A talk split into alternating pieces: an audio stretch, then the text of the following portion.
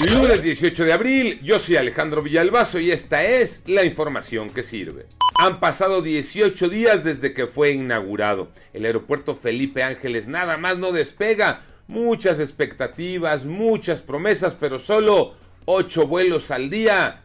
Toño Aranda. A un mes de inaugurado, el Aeropuerto Internacional Felipe Ángeles sigue sin despegar. Durante el periodo más importante vacacional en el año, Semana Santa, no incrementó destinos ni horarios, por lo cual tuvo poca afluencia de pasajeros. Además, la aerolínea más importante de México, Aeroméxico, apenas tiene 14 operaciones en el aeropuerto Felipe Ángeles a la semana, mientras que en el Benito Juárez de la Ciudad de México tiene 400 operaciones diariamente. COVID-19 los números, Iñaki Manero. Muchas gracias, Alex. Las 32 entidades del país se mantienen en semáforo verde por lo menos hasta el primero de mayo.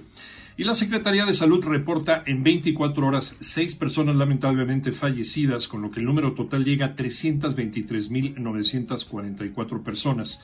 Los contagios alcanzan 5.726.668 casos, si es que sumamos las mil personas infectadas en un día, en 24 horas. Y esto es para reflexionar. México ocupa el segundo lugar en niños huérfanos por COVID-19. El Imperial College de Londres, Inglaterra, destacó que en México existen 318.900 menores que se han quedado sin papá o mamá a lo largo de la pandemia. Una cifra terrible y dolorosa. A seguirse cuidando y a vacunarse. Los Tigres, líderes en la fecha 14 a nada de acabar el campeonato Tocayo Cervantes. Efectivamente, Tocayo. Se disputó este fin de semana la fecha número 14 del torneo de clausura 2022 de la Liga MX. Faltan tres para que concluya el campeonato en su etapa regular y matemáticamente ya nos deja dos equipos calificados de manera directa a los cuartos de final.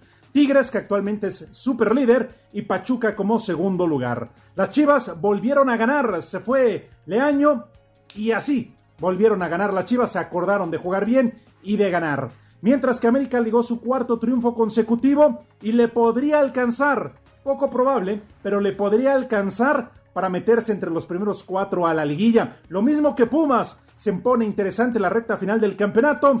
Tenemos jornada de media semana, la fecha número 15, que arranca este martes y que terminará el próximo jueves. Yo soy Alejandro Villalbazo, nos escuchamos como todos los días de 6 a 10 de la mañana, 88.9 y en digital a través de iHeartRadio. Pásenla bien, muy bien, donde quiera que estén.